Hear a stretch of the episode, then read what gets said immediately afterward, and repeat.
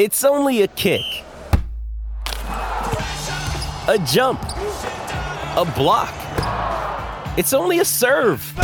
It's only a tackle, a run. It's only for the fans. After all, it's only pressure. You got this. Adidas.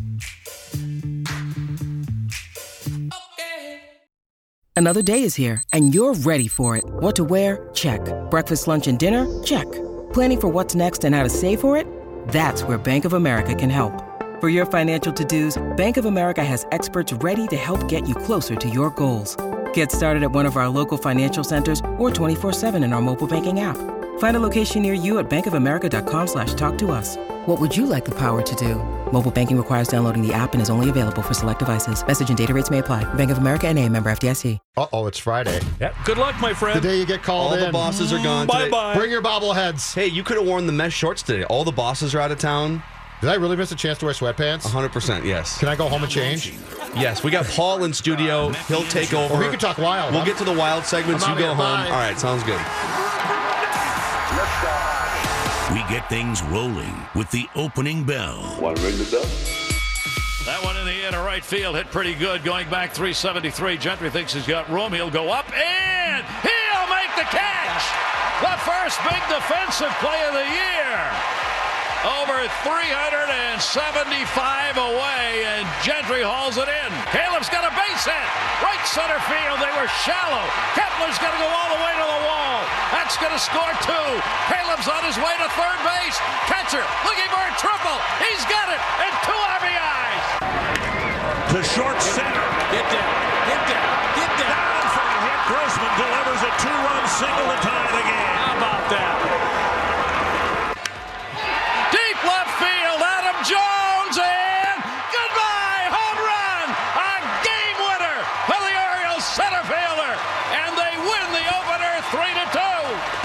I think we, we take pride in not breaking down baseball games like football games. But let's break that baseball game down like a football game yesterday because there were so many things to get into over those three hours, Judd. Where do you want to start? Well, all right. There were about five things. Let me let's start here then. All right. Paul Molitor stuck his neck out a couple of times.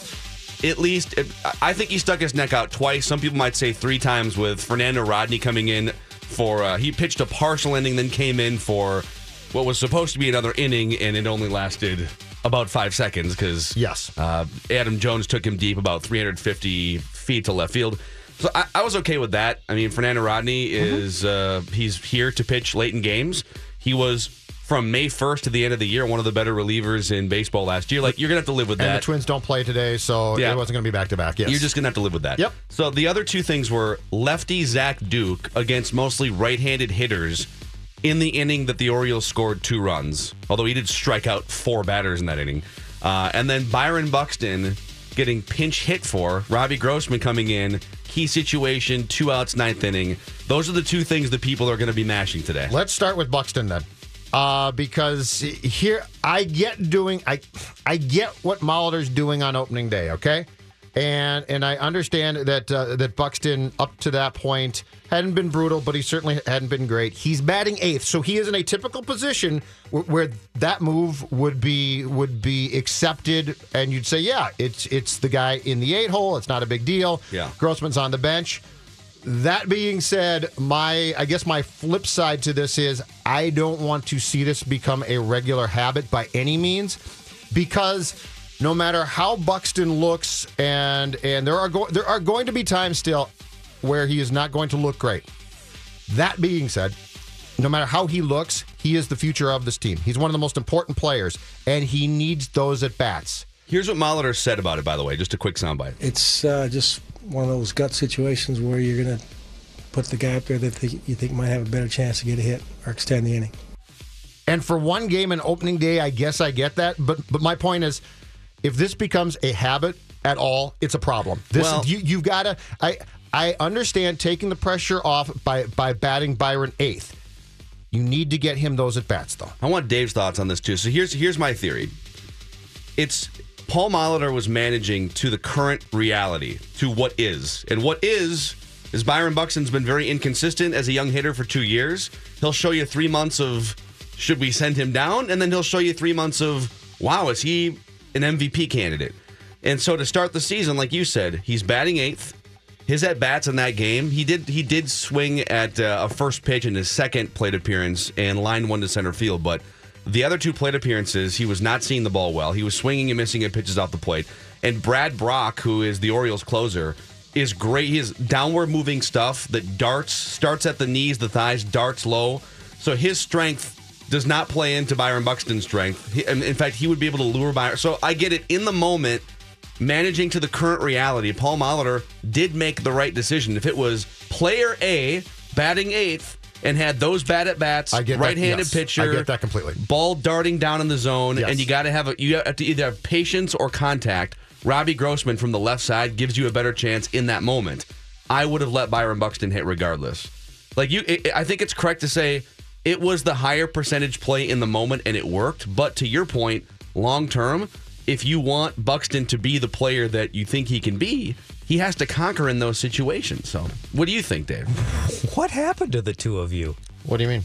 Ripping Molitor for not giving Buxton the entitlement he doesn't deserve? No, I'm not. Ri- It's I'm, not ripping. Well, hold, hold on. I know it's not Hold on. ripping, but questioning the decision. No, Saying no, no, you, no, no. I- I'm telling you, th- the move was correct in the moment. I would have ignored the correct move in the moment and let Buxton grow in that spot. That's I what I'm know. saying. I, I, he can grow for the first three at bats of the game, and you said yourself he didn't do it. He had two ugly ones, and he jumped on a first pitch in the uh, in the other and got a single, which is great. But you're trying to win a ball game against a tough reliever. Sorry, you make the move. Whether it works or not, it was the correct move to do. And I get that, but my but my point is this: if this guy is going to to mature and turn into the player that, that we think he can be, those at bats are absolutely crucial. Well, I And- get that, but for this one game, to to Phil's point, for this one game on opening day against that pitcher, I I get the move, and Paul's trying to win each game. So I'm not saying that this is easy. What I'm saying is Byron Buxton is a potential or could be a superstar for your team, and those are the exact situations in which you're going to have to let him sink or swim to find out. you got to let it sink him swim in the third inning too, in the seventh inning, and he, as Phil said, he had a couple pretty ugly looking at bats. It was bad. You know, he's got three chances before the game to prove that he can handle it, and he doesn't have to get a hit every single time. But you know, hit a couple balls hard. You know, make contact. Just don't look ugly at the plate. And if you show you can't do it, sorry, we'll we'll do it again tomorrow. You know, I was watching a lot of the game. I just sat and watched baseball the entire day. ESPN had four games on, and this is not to bail out Byron Buxton for his bad at bats. It felt like the entire league in those late afternoon or early afternoon games, like with different shadows and different things. So for him, I think it was made to look even worse because he's already chase happy and he's clearly not picking up the ball in that game. So, like, I don't disagree with anything Dave just said. I'm saying I would ignore all of those things and I would let him hit in that spot. Like, I, you could bring, if I'm Paul Molitor and, and Jeff Pickler comes to me with a book, hey, the right move in this moment is Robbie Grossman. He gives you a better chance to move the chains and to win this game or to tie the game up and carry it into extra innings. And I say, thank you. I agree. I know. We. I, I want Buxton to be this guy in the future, and so this is a chance for him to be a big boy and put bat on ball and maybe hit a ball into a gap somewhere. So, like, I don't. It's it's it's so tough. I get it's so tough. I get what Paul is doing, but uh, on the off day today, if I'm Falvey, the conversation is Paul. We are going to have to let him get those at bats. It's going to be. He's going to have to get them. I don't know if Falvey says that to Paul. No, but that. But it, but if I'm him, that's what I say. And Paul's comeback is my job is to win games first and foremost. It's not to prep guys for the future when I might not be here. It's to win the game today. Our job is to win games and cultivate the talent as best we, we can, and we're talking about a potential superstar player here. But you guys are both right. Right, no, that's like- right. It's to some level. No, but but my but my point is, if I'm the Twins and I'm trying to, de- we're not talking about developing a good player here. We are talking about developing a potential superstar who's going to have to take, who's going to have to be allowed to bat in, in those exact situations. The third and seventh are not the same. So in in one game, I'm fine with the decision. If we're talking about this on June 23rd, I've got a problem with it, If we're talking about it on June 23rd, it's because Buxton's had two and a half months of bill, and that's a problem. Yeah. Yeah. Um, the other thing that people are going to question lefty Zach Duke against mostly right handed hitters in that seventh inning. And it, and it was a right handed hitter in Caleb Joseph that hit the ball to the gap. It was a triple. It, it put the Orioles up two to nothing. Now the Twins obviously came back, but um, I'm going to defend Molitor on this one. Not a 100%, but And and, th- and this goes to why they signed Zach Duke. It's not just to be a lefty specialist. Although if you look at his career, he's been in the league for like a decade. His career splits lefties and righties. He's better by 100 OPS points against left-handed hitters. But the last two years, he's been really good against right-handed hitters too. So when the Twins signed him, they're looking at the last couple years, and he's missed some time with injury. But and they're saying, wow, maybe it's a small sample size, but he's all encompassing, just really good against all hitters. And Caleb Joseph is a bad hitter. That guy has a career 275 on base percentage. He struck out the first batter of the inning. I think it was Trey Mancini, and the ball goes to the backstop. Yeah. And so kind of bad luck where that guy, you struck him out, that guy gets on first base. Um, and then you had a spot where you do it, you intentionally walked to, to get a force out in some Danny situation. Valencia. It was Danny Valencia, It's right? actually When like in Dan- Right. And he's still out. around. He won't go So, away. like, it came down to a runner that wasn't supposed to be on because you already struck him out, and a crappy right-handed hitter, and you've been good against right-handed hitters. I'm going to give Molitor a pass on that one too. Not to mention a drawn in outfield where it would have been a single normally, but it goes to the wall. Right. And maybe they only score one run instead. I want to praise one thing here. Max Kepler, 11 pitch at bat in, in the, the ninth before Down the 0-2 Grossman oh right hit. away, too. Yeah. Down 0-2. That was a brilliant at bat. Drew a walk, but it, it was 11 pitches Yeah. against Brach. That that is if if you are are hoping for Kepler to to go from being good to improving on that last year, which he definitely has a step to take. Max Kepler's at bat in the ninth yesterday was brilliant. And there were like there were two or three pitches that started top of the knees, darted down with two strikes that he either an easy- fouled off or laid off. that was a tough at bat. And then there was those two fastballs. One of them might have been a breaking ball, but like a couple inches off the edge. And Cowboy Joe West is back there cracking his knuckles, just waiting to ring up a young hitter. How would you It feel? was, it was a great at bat. How would you feel on opening day? Opening day, right? Play ball again. This is and that clown is behind home plate. that absolute clown show. Who should have been for, who should have been forced to oh, retire Oh, you five know what? years ago. Hey, credit to Joe West. I can't remember which Twitter follower pointed this out.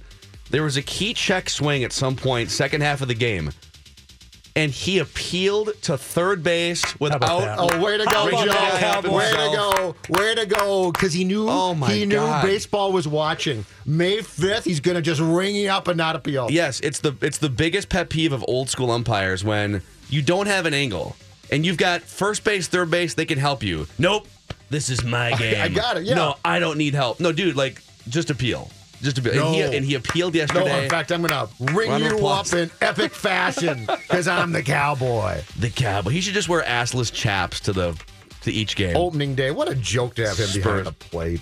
I would have put him down the line in the stands. or just put him down. Just put him down. I mean, I don't want He does make it. He does make it fun. I need the arguments and stuff are great, but and Max, staring Max. Kepler, that was a hell of an at bat. That was fun It was. We can talk more about Byron Buxton. Uh, also, wild last night. Negative Judd on Twitter was in full force, and Not true. enabler loyal listener Paul, who's in studio. You guys, your negativity before the third period was embarrassing. That's right, both of you guys. Paul Yes. had a great point. Okay, we'll get to that. And if you guys have thoughts on Byron Buxton being taken out of the game, Robbie Grossman coming through, 651 646 8255 877 615 1500. Mackey and Judd hanging out here in the TCF broadcast studios. Let's talk about Luther Brookdale Toyota first for a second, where uh, my family and I have been going for 30 plus years. There's something cool. If you go to the website, lutherbrookdaletoyota.com, there's a button at the top that says We Buy. Basically, you click that and you'll get a full explanation for the process, and it's very easy. There's no strings attached, uh, no money transactions, nothing. You can get a full 15 minute appraisal of your vehicle's worth, and it doesn't have to be a Toyota. It can be any any make, uh, any model. Bring it in, find out what your vehicle is worth first and foremost, and then it's up to you. You can then proceed forward however you want. They'll give you a check if you want to sell the vehicle to my guys at Luther. Uh, or maybe you want to use that money toward something new, a trade in. You want to get into a new finance plan, but it's the best way to find out what your vehicle is worth from the foremost experts in the Twin Cities, 694 and Brooklyn Boulevard. You know, I'm I'm not oblivious. I know there's dozens and dozens, if not hundreds, of dealerships and service departments in the Twin Cities. Find out why my family and I haven't even thought of going anywhere else for 30 plus years. Luther, Brookdale, Toyota, Mackey and Jeff. The Mackey and Judd Show rolls on. Ready or not. On 1500 ESPN. Deep left field, Adam Jones, and goodbye, home run! A game winner for the Orioles center fielder, and they win the opener 3 to 2. By the way, Gary Thorne, awesome play by play guy. Oh, he's fantastic. So good. And does all O's games now. Yeah, was Gary Thorne did the high school hockey tournament Yes, a few did. years ago as a Three bucket list ago? item. Yes, he did. He was absolutely he's he's great. But yeah, he's been doing O's games now for what about five years? Yep. And I, I believe Imagine that. I don't think he took a paycheck for the high school hockey games. I think he came in and said, I, "It's a bucket list item for me. You put me up in a hotel, and I'm good." Doc's next. Wouldn't that be awesome? Doc oh my comes in. gosh, Pro bono. Doc Emrick Doing calling the high school hockey tournament. Edina. He get a, yeah, getting the pronunciations just right. So pe- people For are like, that guy's lived next door to me for 15 years. I thought his name was just Nelson, not Nelson. Yeah, Well, what it is. Gronland. He told me it was Gronland. Well, he has an accent. I mean, And then he finally he finally changed it back. yeah, because he got too much pressure got from too people. much flack. Um, so we're, we're going to get into that wild game from last night. Let's uh, phone lines are open too for the entire hour. If you guys have thoughts on a pretty active Twins game yesterday, it wasn't just your run of the mill, you know, three to two game. A lot of things to, a lot of things that are worth breaking down as predictive things for the future. You know, what what's the faith that Molitor has in Buxton? Obviously, yesterday it wasn't wasn't very high. He did have a hit in the game, but the other two at bats were so bad, and he was so overmatched on those off speed pitches. There was a couple pitches I think in that the second strikeout, just meatball breaking balls right over the plate, and he swings right through them. Yep. So uh, it looked like early season last year, Byron Buxton. 651 646 8255. Darcy, you're on the show. What's up, Darcy? Hey, you guys, I've waited a long time to be talking baseball, so thanks for leading off with this. Right on, man. Um, kind of to your to your talking points, and actually the highlight right up a third one. I'll go through them quickly. If, if I can get Zach Duke uh, every game to come out and pitch one inning, give up one hit, strike out four guys, I think I'm usually going to take that. So I think an anomaly bringing him in it was a good move. Uh, listening to Fernando Rodney, early season game, extra innings, and to throw a meatball first pitch to Adam Jones. Uh, you know, guys are hacking; they just want to get the game over and get out of there. Molly's move, and Phil, I know you're watching it live, but I'm, I was streaming it, and I thought, pinch hitter Grossman, this is perfect. These are the analytics. I'm an old school learning analytics guy, Phil, the analytics guy, and now you tell me that, well, you know, sometimes you don't use the analytics, and you got to explain that uh, kind of hypocritical stand to me because I think Molly made the right move. It was, but you're not wrong, Darcy. You're not wrong. For and Dave's not wrong. For that moment, Robbie Grossman gave you a better chance to win the game, or to at that point extend the game. And it wasn't exactly loud contact, but you needed contact or a walk or something. You needed the chains to move, and Robbie Grossman in that spot gives you a better chance to move the chains than Byron Buxton. Now, and that's based on Byron Buxton's whole career to this point, not just the second half where he was hot, and based on his bad swings in the game. And I'm saying in that moment, I'm I'm not ignoring those analytics 95% of the time. But in that moment, I'm just saying I would have said Byron Buxton, go up there. Grossman gives us a better chance, but you got to take a step forward here. So I'm not going to crucify Molitor for it. I'm just saying that's what I would have done. As a moment in time, given the circumstances, the situation, and e- even right or wrong the day, I get it. The long term view of what happened cons- concerns me because I want Buxton. We, I can't emphasize this enough. We're talking about a guy that you want to be a superstar player. If we were talking but, about but, a but he's not yet. He's a superstar. and I get that. I get that. But my point is, and I, I think you were saying the same thing. The point is that situation is a situation in which he needs to gain experience to become that player. So, as a one off, it's one of 162. That's fine. As a, do you want to see this much? Absolutely not. Batting eighth is fine. And ordinarily, the guy that bats eighth is going to be in that situation pinch hit for. Byron Buxton, though, is a guy who I want to get experience in every situation possible because of the potential upside there, and because we are talking about a guy who's not going to be a good player. We're talking about a guy who should be should be a great player. Well, here's another another layer to this too. Paul, I think Paul Molitor. There's some things to critique for sure as a manager. I think he's done a great job blending everything he's learned in 50 years of playing or watching baseball since he was old enough to know what he was watching, right? And also being open minded to analytics and new forms of evaluating players and information that might not have been available when, when he retired. in the late 90s or early 2000s.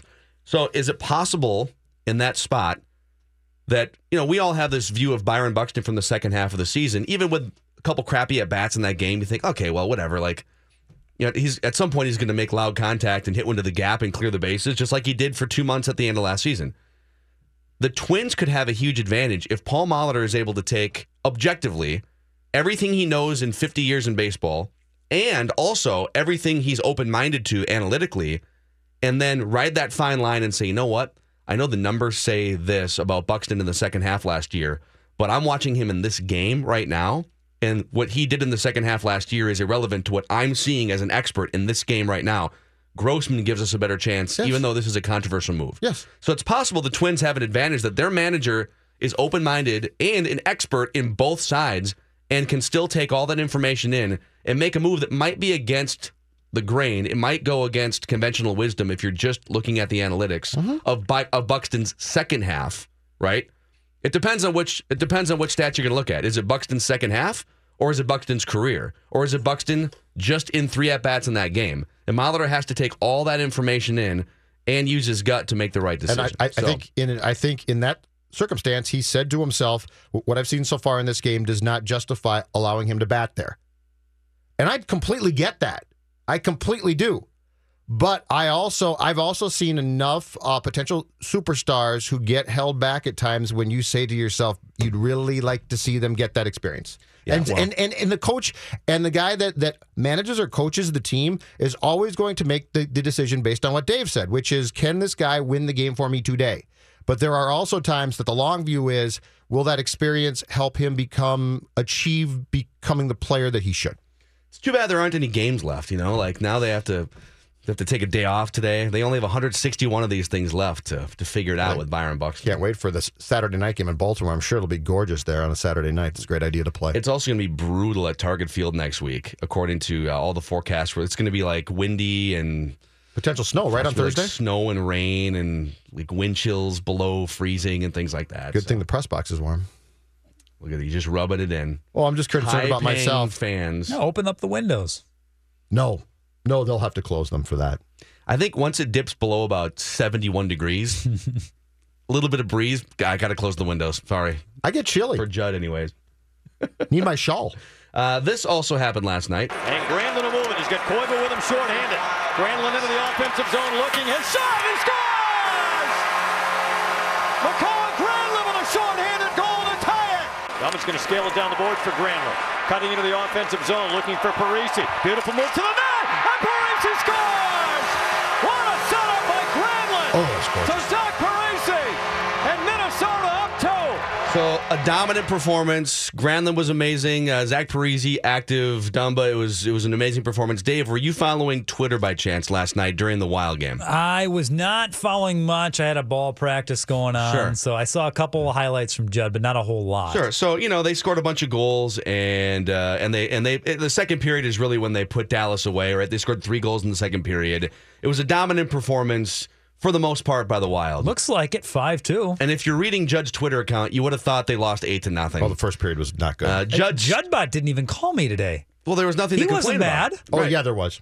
Well, Well, he, he could have complained. Judge starts starts the game with a snarky tweet about how the opening faceoff happened 30 minutes ago. Wild, you know, can't even like let the game play out. Has to just jump all over Let the game play out. And It then and then before period. the third period with the wild, I mean the Wild were already up enough where you could just like you could summon the accountants from the stands going into the third period, and yet Judd tweets this panicked thing about how Dallas is probably going to tie the game, and they and the Wild's going to have to get bailed out by Well, it's because our friend horrible Paul, our, goaltending. fr- our friend Paul correctly said Your natural that state the is Dallas negative. Stars that the Dallas Stars were going to be desperate because I- I believe with last night's loss they now cannot catch the Wild and their ba- their playoff hopes are done.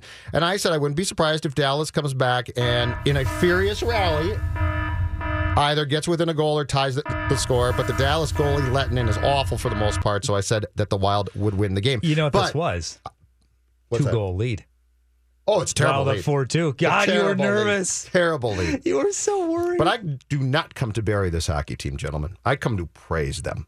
Wow, that's that's a real bold stance. There are Little two bold stance. No, no, I'm going to praise two players in particular. So this is not just going to be Let's some get oh some they music played well. behind this. What? This is a- You're really going on a limb. You're going to praise the Wild right now? I'm going to start on the blue line. Boy. I'm not going to listen to your cat calls here. I'm going to I'm going to praise Matthew Dumba. What you saw last night, ladies and gentlemen, is the reason why Matthew Coller and I on the um, Matt and Judd's Hockey Adventure podcast started saying last year you do not want to lose this guy in the expansion draft and you don't want to trade him. You and crap on Dumba every show. He makes he makes dumb decisions defensively at times. But but if you listen to the podcast, if you, You listen to the podcast, no no, I challenge him. I challenge him. See, you guys don't understand, and Dave's a parent, so I'm disappointed here. But he will learn this. You challenge, Challenge those him. that you love and respect. You challenge them to be better every day in life. I challenge the baby girl every day. Okay, well then you're doing it. See, I like it. But challenging does not mean praising unless praise is deserved. And what you saw last night from Matthew Dumba in getting a goal and three assists and blocking three shots, by the way, the first wild defenseman in franchise history with four points in a game, now up to 12 goals, is the reason why what he brings offensively makes him so attractive and hard to imagine saying to yourself, well, his defense is bad, so we don't care. No, you care. Let me give you a Matthew Coller statistic that he sent me this morning that we've talked about before. But this is going to crystallize Matthew Dumba and the effectiveness that we probably don't talk about enough. He You know, you know, by the way, Dumba only has like Suter has 130 block shots. Dumba has 105. Like, but it's narrative. It's No, narrative. Dumba had, but what I'm saying, what I'm no, what I'm saying go is ahead. that Dumba had a great game last night, Sure. and but I'm going to, but I'm going to. Would you make it sound like he never blocked But shots? I'm going to- He no. does. He's got over 100 block shots. I said he had a goal, three assists, and three block shots. He had a really good game. Okay, is, okay. is- is my point. Okay. Quit nitpicking. This Oh, oh, this oh, statistic. oh, hello, Pot. This I'm Kettle. statistic. We can I talk about Wigan soon enough. Okay. This statistic is going to is going to give you an idea of the effectiveness that we probably don't appreciate from what Dumba can bring from an offensive end to the Wild. Let's do that when we come back. It's a really good stat. Okay. Mackey and Judd from the TCF broadcast studios. Phil Mackey, Judd Zulgad. Both of them sketchy and sometimes slow. Mackey and Judd on E 1500 ESPN. I was thinking about the fans. Wild looking to grab their first lead.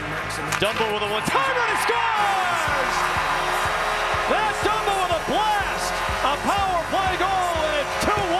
All right, continue your one, right. your 180 on Matt Dumba. My Matt, it's not a 180. I'm frustrated when he plays poorly defensively because he does too often. But you don't trade him or let, let him go because his offensive upside is so high. It's actually, it's, there's a little bit of Karl-Anthony Towns there, and that you look and sometimes it's like, what are you doing on defense? But then, oh, oh, okay, He is a That's why. Yeah, it's on offense. Yeah, the only difference is with Cat. My perception is is he. I don't know if falls asleep is, is the right word. I never feel that Cat is a dumb player. I sometimes don't get how he plays. With Matthew defensively, Yeah. he makes plays where you're like, that was just stupid. Uh, so the statistic is this. Dumba has been on the ice for 70 even strength goals for his team this season. Mm-hmm. The only player in the National Hockey League ahead of him in that category, Edmonton's Connor McDavid at 79. Holy cow. That includes all skaters. Yeah. Yes. Obviously. So even strength, five on five. And and the only surprise was the power play goal he scored last night for his 12th goal was his first power play goal of the season Mm-hmm. because he had 12 over the past two years before this. But think about that. He's been on the ice for 70 even strength goals for his team. Connor McDavid, who is a generationally great player, has been on for nine more, and that's the only guy ahead of Matthew. yes. I'll give you a couple more here. All right. I came armed with statistics So, for this discussion. all right. Um, so he is. Dumba has more five on five points this year than Ryan Suter does. Now, who gets more power play time? If you were to take all the power play time, because Dumba gets a lot of power play time. Yeah, and right, uh, probably when Spurgeon's healthy, it's probably Suter. I guess we could look that up, but, But yeah, but now with with Spurgeon out, Dumba and Suter pair together. Sure. So they're probably power play wise now. They're probably on the ice for about the same amount of time. but five on five, Suter has fewer points. I believe it's twenty eight points for Dumba and, And way- twenty two points and for more uh, ice time. for Suter. Yep. And how about this? All right. So you know how in baseball, and it's it's it's not an exact science because you know there's there's elements you can't account for in terms of like having one statistic that measures a player's entire performance. And the closest thing baseball has, and each team has their own way of doing this, but the public version is wins above replacement. And so it's a good way to look and see, you know, within within reason. Like how if you took Mike Trout off the Angels and replaced him with some you know minor league center fielder Ryan LaMarre or whatever. Is it Ryan LaMarre? Whatever. The Yeah, Twins fourth yeah, outfielder. yeah. Now, you know how many wins would you expect the Angels to to drop over the course of 162? So the NHL has something called point shares, which is very similar. And and they and they've done this. Hockey Reference has a great layout for this, where however many points you score over the course of the season as a team. So the Wild, let's say the Wild get to 100, they're able to divvy up credit again within a reasonable amount of error. How many points each player generated for his team? Number one is Eric Staal. He's the he's the best on the team. Number one. Number two is Matt Dumba. Matt Dumba is number two on the team in point shares. So he's been worth eight points for the Wild this season, and it's obviously the highest defenseman on the team. So when I and uh, it's it's advanced statistics and it's who knows how the spaghetti is made. When I look at stuff like that, and then I hear sometimes I think the criticism of Matt Dumba is way over the top. Just because you turn the puck over doesn't mean you're worthless. And sometimes that's the narrative. Oh my God, like Matt Dumba uh, cost the team with a bad pass in his own zone. And yes, those are bad things, and he should not be off the hook for those things. But let's look at turnovers for a second here. The guy who's turned the puck over the most in the NHL the last two years is Brent Burns. Now, I'm not going to say that I, I would take Matt Dumba right now over Brent Burns, but Right. and look look at other sports too. The guy who led the NBA in turnovers last year was Russell Westbrook. Brett Favre led the NFL in interceptions. Eli Manning led the NFL in interceptions. So just because you turn the puck over or the ball, whatever sport you play, Yes. doesn't mean that it wipes away all the good things you do. No. And sometimes Matt Dumba gets a bad rap overall The- because of the bad turnovers. The issue with, with when Dumba turns the puck over is is where it happens ordinarily, Of course. and it And- can be and- epic, and it can be epic at And times. I'm not exonerating him and, and he ma- he makes mistakes. He makes mistakes because of, of his position, where he will turn the puck over in a situation that will cost you games, which is come playoffs huge.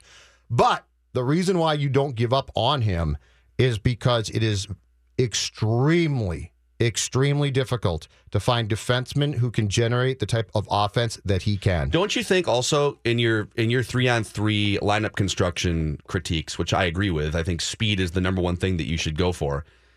That Bruce Boudreau feels comfortable if it's Dumba and another defenseman and a forward. That he almost feels like well, Dumba kind of slides into more of a forward mentality. So you, it's yes, there's two defensemen, but Matt Dumba doesn't really count in that situation. Yes, and and in December when I think they won three consecutive overtime games, it, it worked for a while. I would change that now, but Dumba, Dumba last night shows you why you stick with him. Uh, the other guy last night, welcome back, Mikael Granlund. Good to see you again. He had gone 13 games with no goals. Wow. He scored a goal last night, a shorty when, when it was um, they they had taken a four mi- minute high sticking penalty, and he scored a short-handed goal. He also, if you have not seen this, go online and watch his first assist on the Parise goal. Yeah, it was it was amazing. It's Yeah. incredible. He undresses the defenseman. If Granlund and Dumba can bring a semblance of these games to the playoffs, it is a difference maker. And this go this goes back to the discussion that we had about a month ago before Granlund went into this latest slump, and it's this. You know, there's a lot of guys on this team that can frustrate you, but the thing with Granlund is when he is playing like he did last night, he is a superstar. He's not just a nice player. He's not just a good player. Zucker can go through periods where he doesn't score and then he comes back and scores, and he's a very nice player. Yeah. And and the ability to score is fantastic. That being said, when Granlund plays like he did last night, we are talking about a guy that can carry you. Now, come playoff time, here's the key. And this is the most important thing. In the playoffs, teams are going to beat him up. And the question becomes does he does he shrink then and say, "Oh boy, this is a lot of work," or does he say, "Screw it"? Because if he says "Screw it," I'm going to continue to because he is more talented th- than you. He's small, so if he gets hit, he gets hit. But when he decides to apply himself, he is a fantastic player. And the guy that, that we saw last night, that move on the Dallas defenseman, there's a handful of guys. There might be 10 guys in the entire league that can do that. So when you say decides to apply himself, do you think I'm asking a genuine question? I'm not challenging. I'm just I'm curious. Do you think he has a problem applying himself? I think Andrew Wiggins has a problem applying himself. I think Miguel Sano has a problem applying himself. Hey, take it seriously. Do you think that's an actual issue with Mikael Granlund, or do you think he just gets lost in the flow of a game? I. I, you know what? There, there's times in, in the midst of his slumps where what you just said, I would probably say yes, but I always come back to this now. When he's playing his best, he's so talented that yes, I think there are stretches of times, and I don't know. See, I don't think he is a lazy player, and I think he cares. So I think it might be confidence, but for whatever reason, when I watch him last night or, or the way that he was going a month plus ago, I say to myself, there is far too much talent here for him not to be more consistent. Yeah. And and last night, I don't expect every game to be like like last night, but what you saw from the game against Dallas was where are these stretches where we don't see him? Charlie Coyle is, to me is Wiggins. He's way more like that. Where I say you you are a in his case, Charlie, you're a big physical player. You are not applying yourself. I don't know if Granlund's confidence, I don't know if he gets beaten up. Hell, I don't know if he's hurt sometimes. But he is an upper echelon elite talent type of player. And you see that every so often. And when you do, and it, it ordinarily comes in some stretches, but when you see what he can do, you say to yourself, if he plays like this in the playoffs, it's going to make a world of difference. Uh, how did Jordan Greenway look to you last night? hit a post last. He did hit a post hit, last he night. hit a post last night. He- he's not great yet, but I would keep playing him. I would keep playing him. He's and got, you got you got like two weeks to kind Yeah. of figure it out. And and you you are almost certainly go, uh, going to play the Jets in, in the first round, and I don't need him to be spectacular. I need him to drive to the net, and I need him to pick up loose pucks. I've got another Dumba thing for you here. All right, I'm just you know this point share thing is interesting because I think it's a it's an objective way to. Sometimes you can look at something and get too attached to it, and um, and that's that's the way that that's my opinion on the turnovers for Matt Dumba, and those are definitely a detriment to his game. But if we just take all the positives he brings and, and like you said, he's been on the ice for 70 even strength goals, and that's second in the NHL behind Connor McDavid. So let's just take the whole the totality of Matt Dumba. If you take away goalies and you just rank skaters based on point shares in the NHL, Matt Dumba is 30th. Just behind Sidney Crosby this season. I don't know if Crosby's having a down year compared to uh, Not you know, lately. he's No, he's been fantastic. Not in his prime anymore. He's 30. I think your hockey prime starts to trickle out around 28 years old. But think about that. He's behind the guys who he's behind are mostly forwards. I mean, there's some defensemen in here too, but it's Crosby, um, Phil Kessel is right about Steven Stamkos, Patrik Laine. Like Lining. he's, he's Patrick. He's a hell of a whatever. player. I don't watch a lot of You're, hockey. you're going to see him a the lot against the uh, in, in the uh, playoffs for the Jets. He's But- a really good player. But that's amazingly telling that he's one of the top, according to point shares, he's one of the top 30 skaters, non goalies, in the NHL this season. But the narrative is, oh, Dumba, Well, the narrative that rascal, turning the puck over, The which nar- he does. The narrative is correct in saying that, that that there are times that he makes dumb plays, and you're like, "What are you doing?" But but Chuck Fletcher learned his lesson, and that lesson's name is Brent Burns, and he's playing for the Sharks. Yeah. and Brent Burns could be irresponsible at times and make goofy decisions and drive you crazy. But guess what? You got back for Brent Burns. You got you got back Setoguchi, who un- unfortunately had a drinking problem and is now out of the league. Yeah. Uh, you got back Charlie Coyle, who you thought was really going to be really good and drive you crazy. And then you got back a first round pick that you used on I, on a guy. I think his name might have been Zack Phillips, and the only and his problem was he couldn't skate. Other than that, he's But the great. but the point being is Brent Burns has turned into a Norris. he's good at floor hockey, though. Yeah, exactly. He, Brent Burns has turned into a Norris Trophy type of player. And and the lesson there is he might have driven you nuts at times, but guess what? If you could undo that trade today, you would. And that's why Matt Dumba's going nowhere. Correct. Uh, write that down. Predictions in about 15, 20 minutes or so. Chris Singleton is going to make his Talking Twins debut on our show from ESPN at 11:30. Twins fans probably remember him robbing home runs in the early 2000s with the White Sox. So we'll talk to him about the Twins and everything that went on in Major League Baseball yesterday. And it's a game show Friday. We've got Minnesota United tickets to give away for tomorrow. And we also have Red Cow, Red Rabbit gift cards to give away too. So pretty packed show here on Mackey and Judd. Mackey and Judd are back Stand to your duties. on 1500 ESPN. That one in the air to right field hit pretty good. Going back 373. Gentry thinks he's got room. He'll go up and he'll make the catch. The first big defensive play of the year. Over 375 away, and Gentry hauls it in. Deep left field, Adam Jones,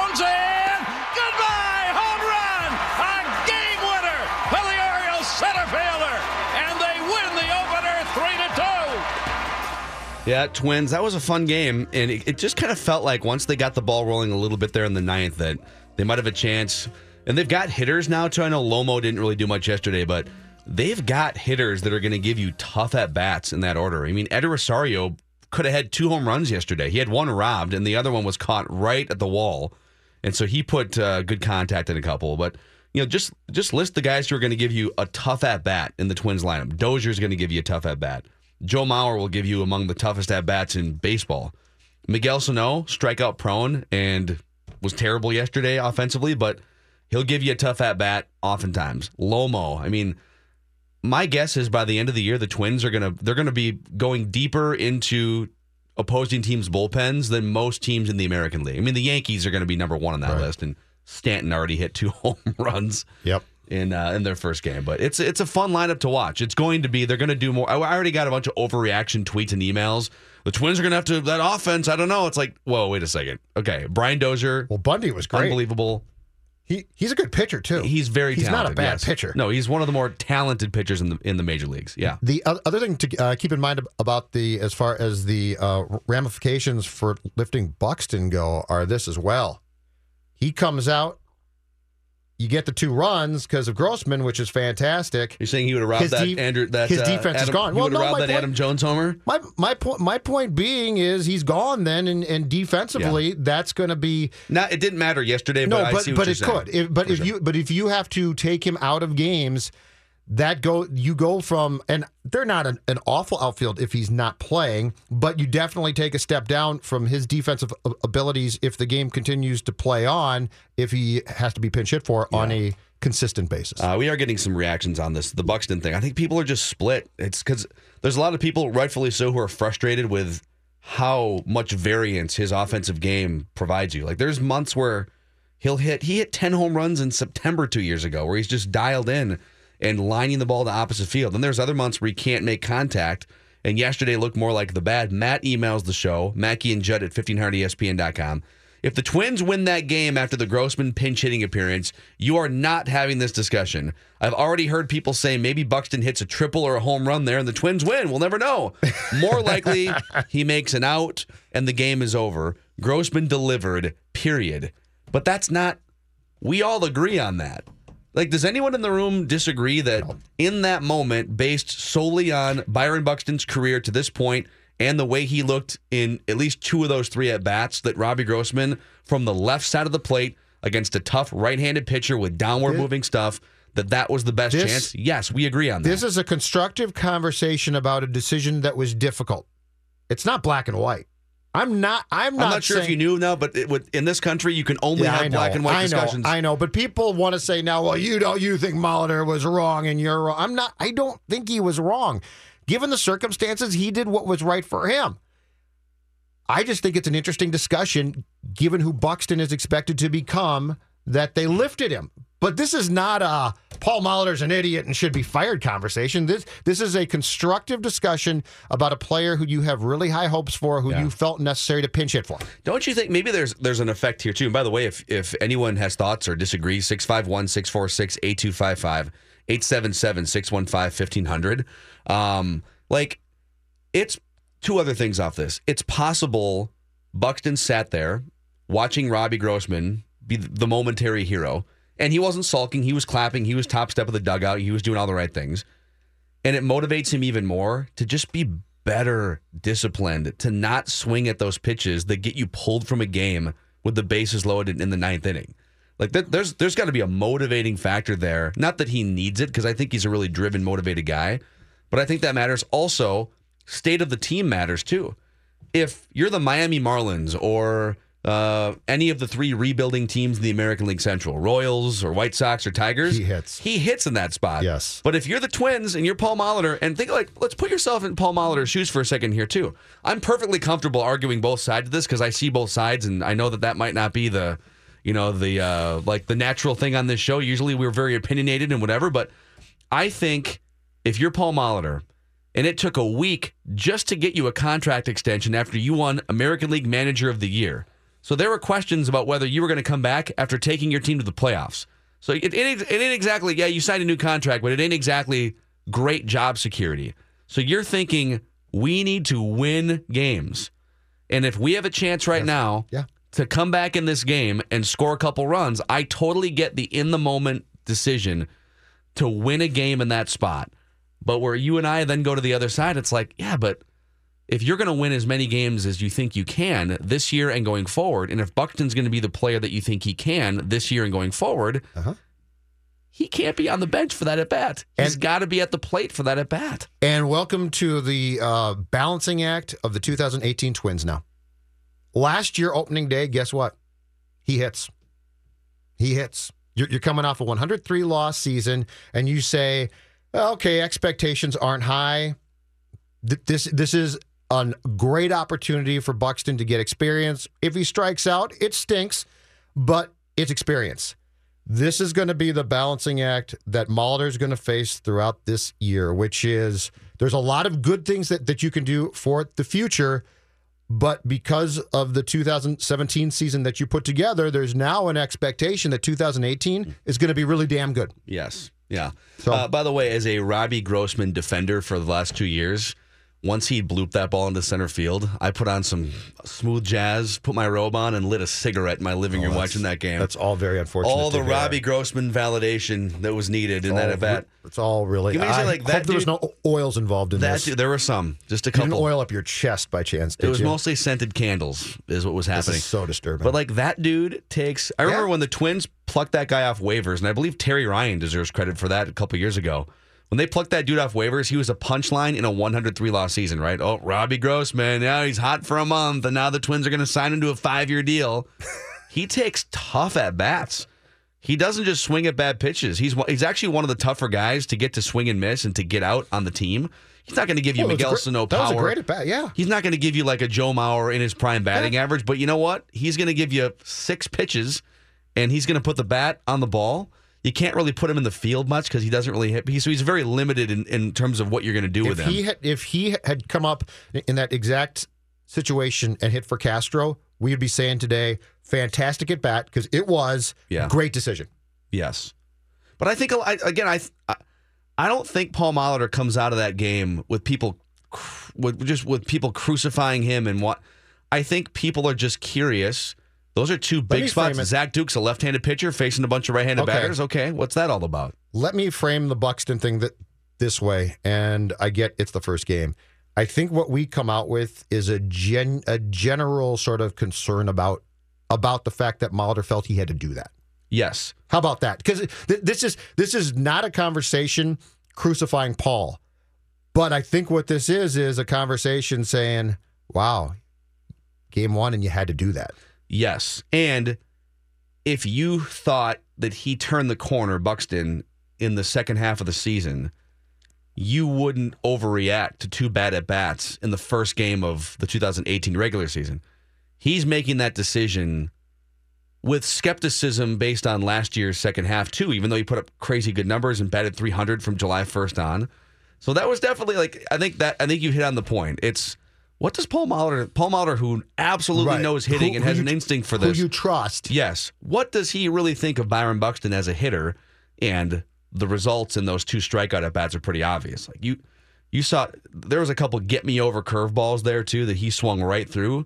And the fact that pitchers feel like they can throw get me over curveballs to him, and he's not going to do much damage, that's another telling sign. Hey, I'm still buying stock. I still think he's going to blossom this season. But that wasn't exactly a great start to the narrative in game one of 162. Um, let's come back and make our official weekly write that down predictions. We have a big time accountability session with a lot of things off the board. And also, Game Show Friday, Chris Singleton will join the show in the 11 o'clock hour for some Talking Twins, Mackey and Judd in the TCF broadcast studios.